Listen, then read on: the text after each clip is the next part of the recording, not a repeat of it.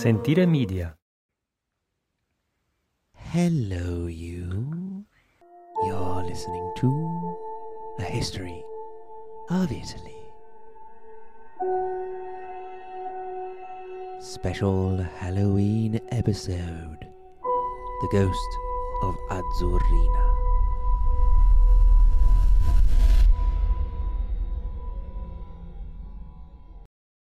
Little Sylvia finally had a moment to sit down. She had been rushing around all morning, helping her parents out in the tavern.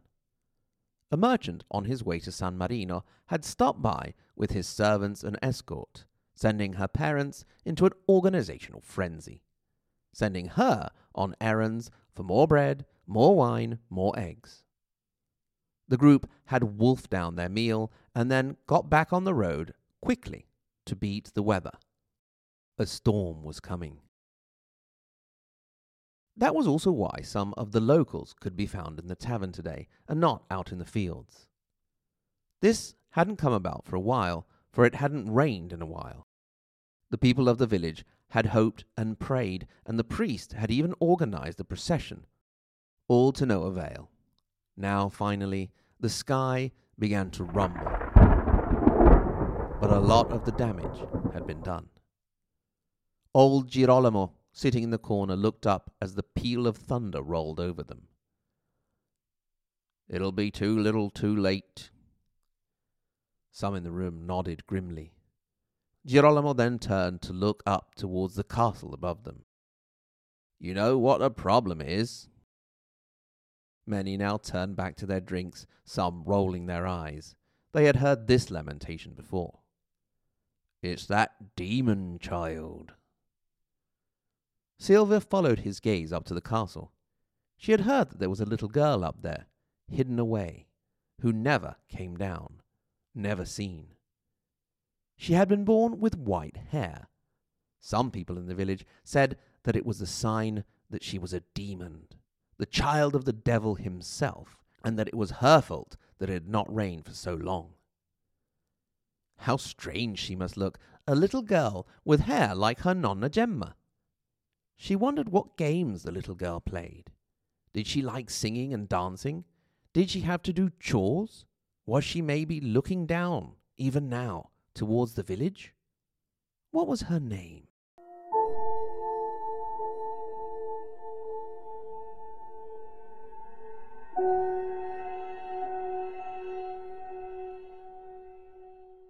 Gwendalina put her favorite toy aside for a moment and climbed up onto the window sill. From there, she could look down into the village. She often sat for long periods, staring down and imagining what the people were doing down there. She often saw them moving around in and out of buildings and also saw many children around her age. She longed to go down and play with them as they ran and laughed, but she was never allowed out of the castle. As she leaned forward to get a better look, not really taking much notice of the gathering clouds in the distance, a lock of bluish tinged hair dropped in front of her eyes, and she put it back behind her ear. She did not understand, but her hair somehow made her mother sad. It was white, and Gwendalina knew that that was not normal because no one around her had white hair, not even in the paintings. The old priest that said Mass in the castle chapel did, as did some of the older people that she sometimes saw down in the village. But she didn't feel like an old person. Her mother had tried to put strange smelling things in her hair, and at first she seemed to be very happy when the hair got darker. But then it went this strange blue colour that had made her mother sad again. Gwendalina was sorry for her mother but she also liked the name that her father's soldiers had given her. They sometimes played with her and made her laugh, and they called her Azzurrina, Little Blue.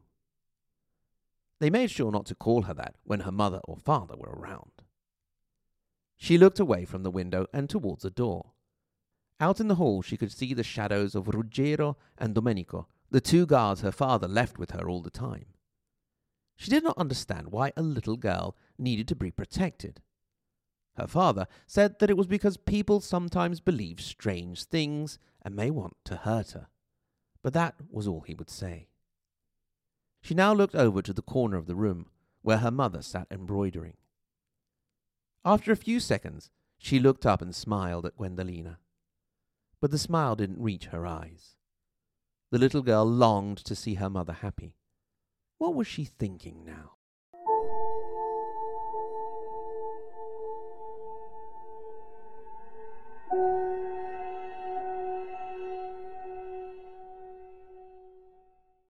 Clarita felt her daughter's gaze upon her and looked up, smiling at the little girl. She was so beautiful, even with that ghastly blue hair. Her large blue eyes shone out of her little face, which was just starting to thin out and become less that of a small child. She had tried to dye her hair using plant extracts of different kinds, but nothing ever worked. So she and her husband Uguccione had seen it fit to keep the girl hidden away from the stares and whispers of the villagers. She didn't trust all the soldiers either, and she knew that they called the girl Azzurrina when they thought she wasn't listening. At least it seemed that, of the two outside the door, Domenico genuinely cared for the girl.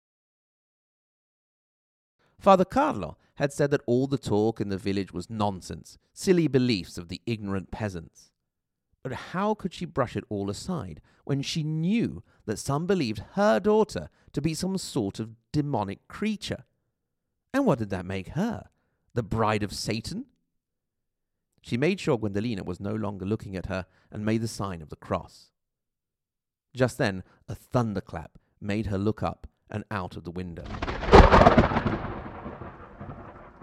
She wondered if Uguccione was all right and on his way back if he would be caught in the coming storm.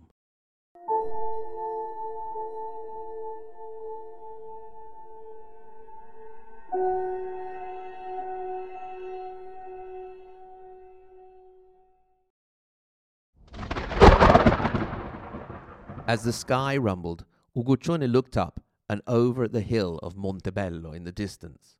Home. He made a quick calculation and guessed that they would not beat the storm. They would have to find a place to stay and get moving later, unless the storm lasted longer, and then they would have to stay for the night. God knew that the farmers of his village needed some rain.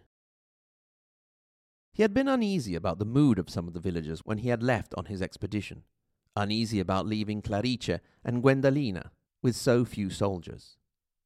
Still, the castle would be no easy task for a bunch of angry peasants with no siege equipment, and he had told the captain he had left behind to keep an extra pair of eyes and ears about. Also, orders were orders. Lord Galeotto Malatesta had commanded him to move against the group of brigands who were operating in the area, causing grief to passing merchants. He did not want to betray his lord's trust.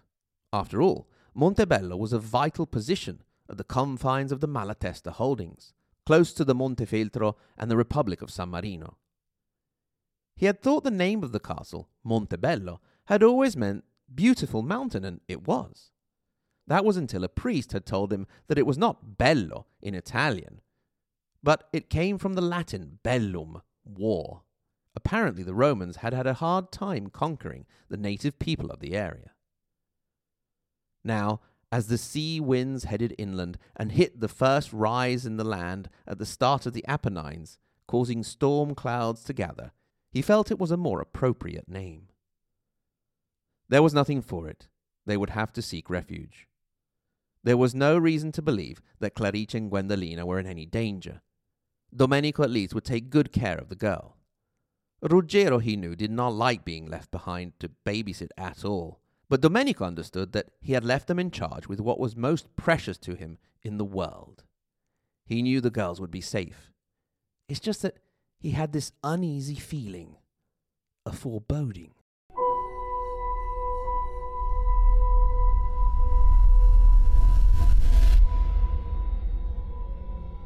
Ruggiero sighed as the shadows started to lengthen in the hallway due to the darkening sky. He hated this, always being left behind to take care of the signore's little abomination, the ghastly freak. He could have been out there on the field, making a name for himself, and why not? Maybe getting his hands on some of the booty those brigands had stored up before anyone could notice. Lord Uguccione was usually generous with them anyway, but a little extra wouldn't hurt. Instead, he was stuck here, like some sort of wet nurse. He looked over at Domenico. What was that idiot smiling about? He acted as if the little brat was his own or something. The fool. He was probably just a coward, happy to stay in the castle.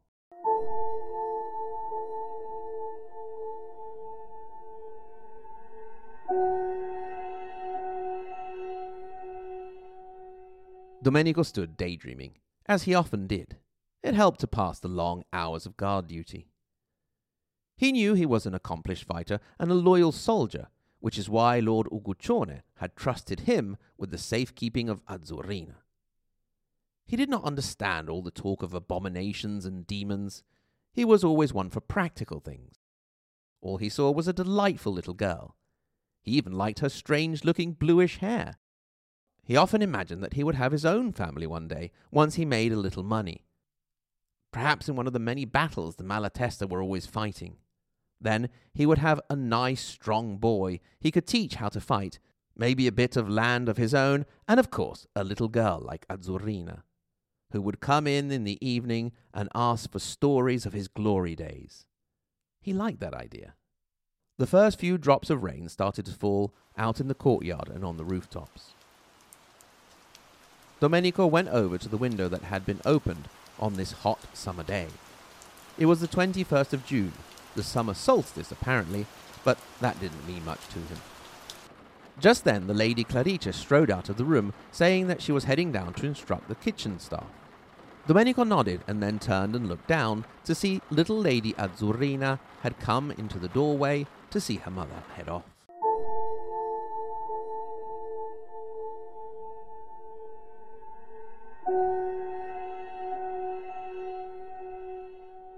As the rain began to patter on the window, Mother looked up from her work, sighed, and then put it aside as she got up.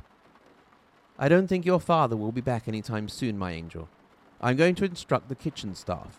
You stay here with Ruggiero and Domenico. With that, she strode out of the room. Gwendalina picked up her ball made of rags and followed her mother out. Domenico turned and looked at her and smiled, while Ruggiero stared ahead looking almost angry.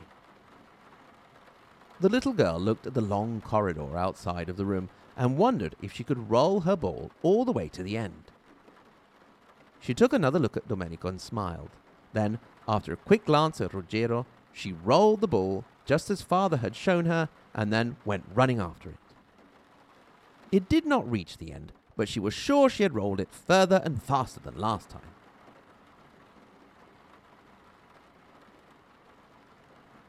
As she neared the ball, a louder, closer clap of thunder scared her.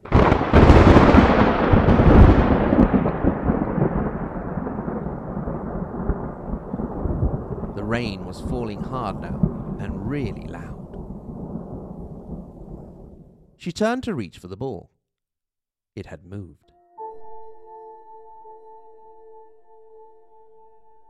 She looked around. Had it been the wind?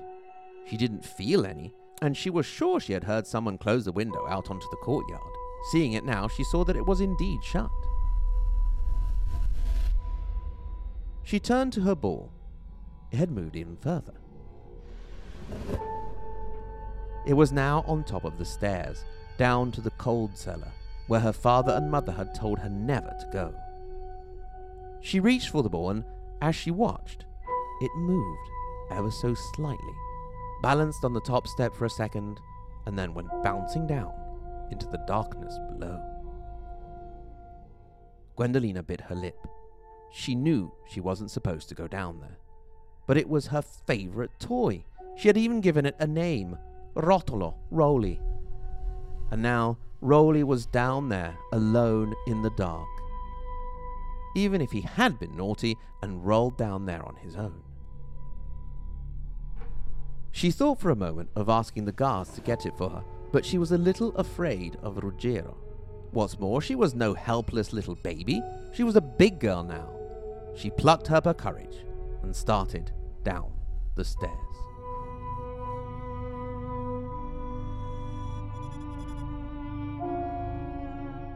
Domenico was startled from his revelry by a blood curdling sound the scream of a young girl.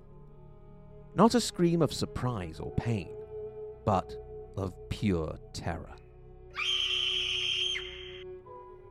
He had been watching Azzurrina as she played with the ball. Then he had been distracted by a loud clap of thunder and had looked out of the window and started to wonder how his comrades were faring and if they had been caught in the storm.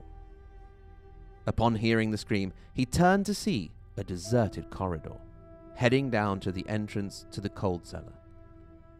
It was the only place the girl could have gone, for there were no windows on that side, and there was no other way out. He dashed over to the other end of the hall, Ruggiero calling after him, and clattered down the stairs to find himself in an old, dimly lit room full of perishable foodstuffs, but no little girl. Small as she was, there was nowhere she could have hidden, nor could she have come back their way without them noticing her. The whole castle was alerted, and soon enough they had searched every nook and cranny of the relatively small fortress. There was no sign of Gwendalina anywhere.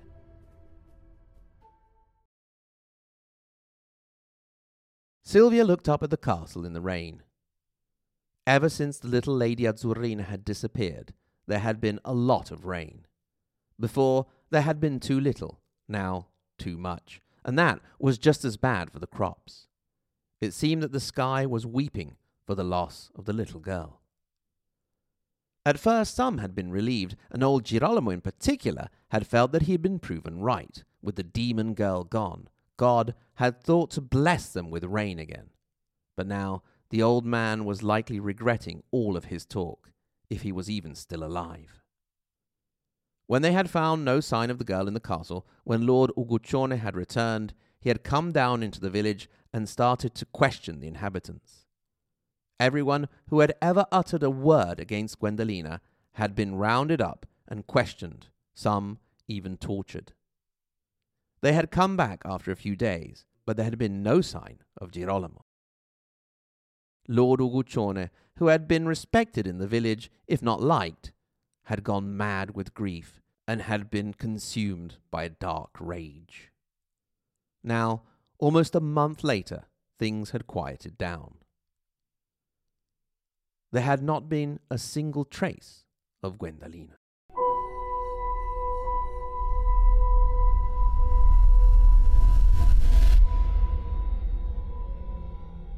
Almost six and a half centuries have passed since Gwendalina vanished from the castle of Montebello in 1375, in the modern day province of Rimini, once under the control of the Malatesta family. No sign or mention has ever been found. To be honest, there is no actual evidence that the little girl ever really existed, but why ruin a good old story with historical precision? Indeed, that is not the end of Azzurrina's story.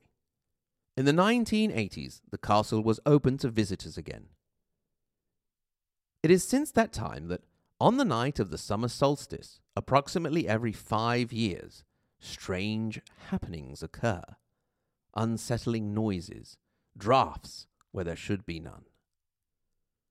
Teams of paranormal experts have been sent in to investigate and have come away with some very interesting recordings, which they will play for you when you visit the castle, or more simply, if you look them up on YouTube. The first known recording from 1990 was during a thunderstorm, like the day Gwendalina disappeared. You can hear the thunderstorm and a small voice moaning or crying quietly, and perhaps the word Mamma. Then more recordings 1995, 2000, 2003, 2005, and so on. In one, something similar to a heartbeat. In another, a scream. Yet another, chanting sounds. Everything, of course, easily a hoax to attract tourists to the castle. Or not. Definitely not for one team of investigators who, while searching for some trace of the long lost girl, Claimed to have managed to communicate with some sort of sentient presence. When they asked the question, Are you Gwendalina? the response came, I'm here.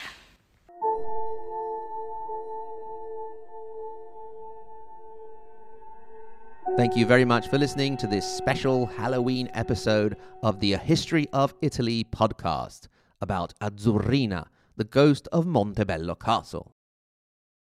If you want, you can visit the castle of Montebello if you are visiting the area of Rimini or Italy in general.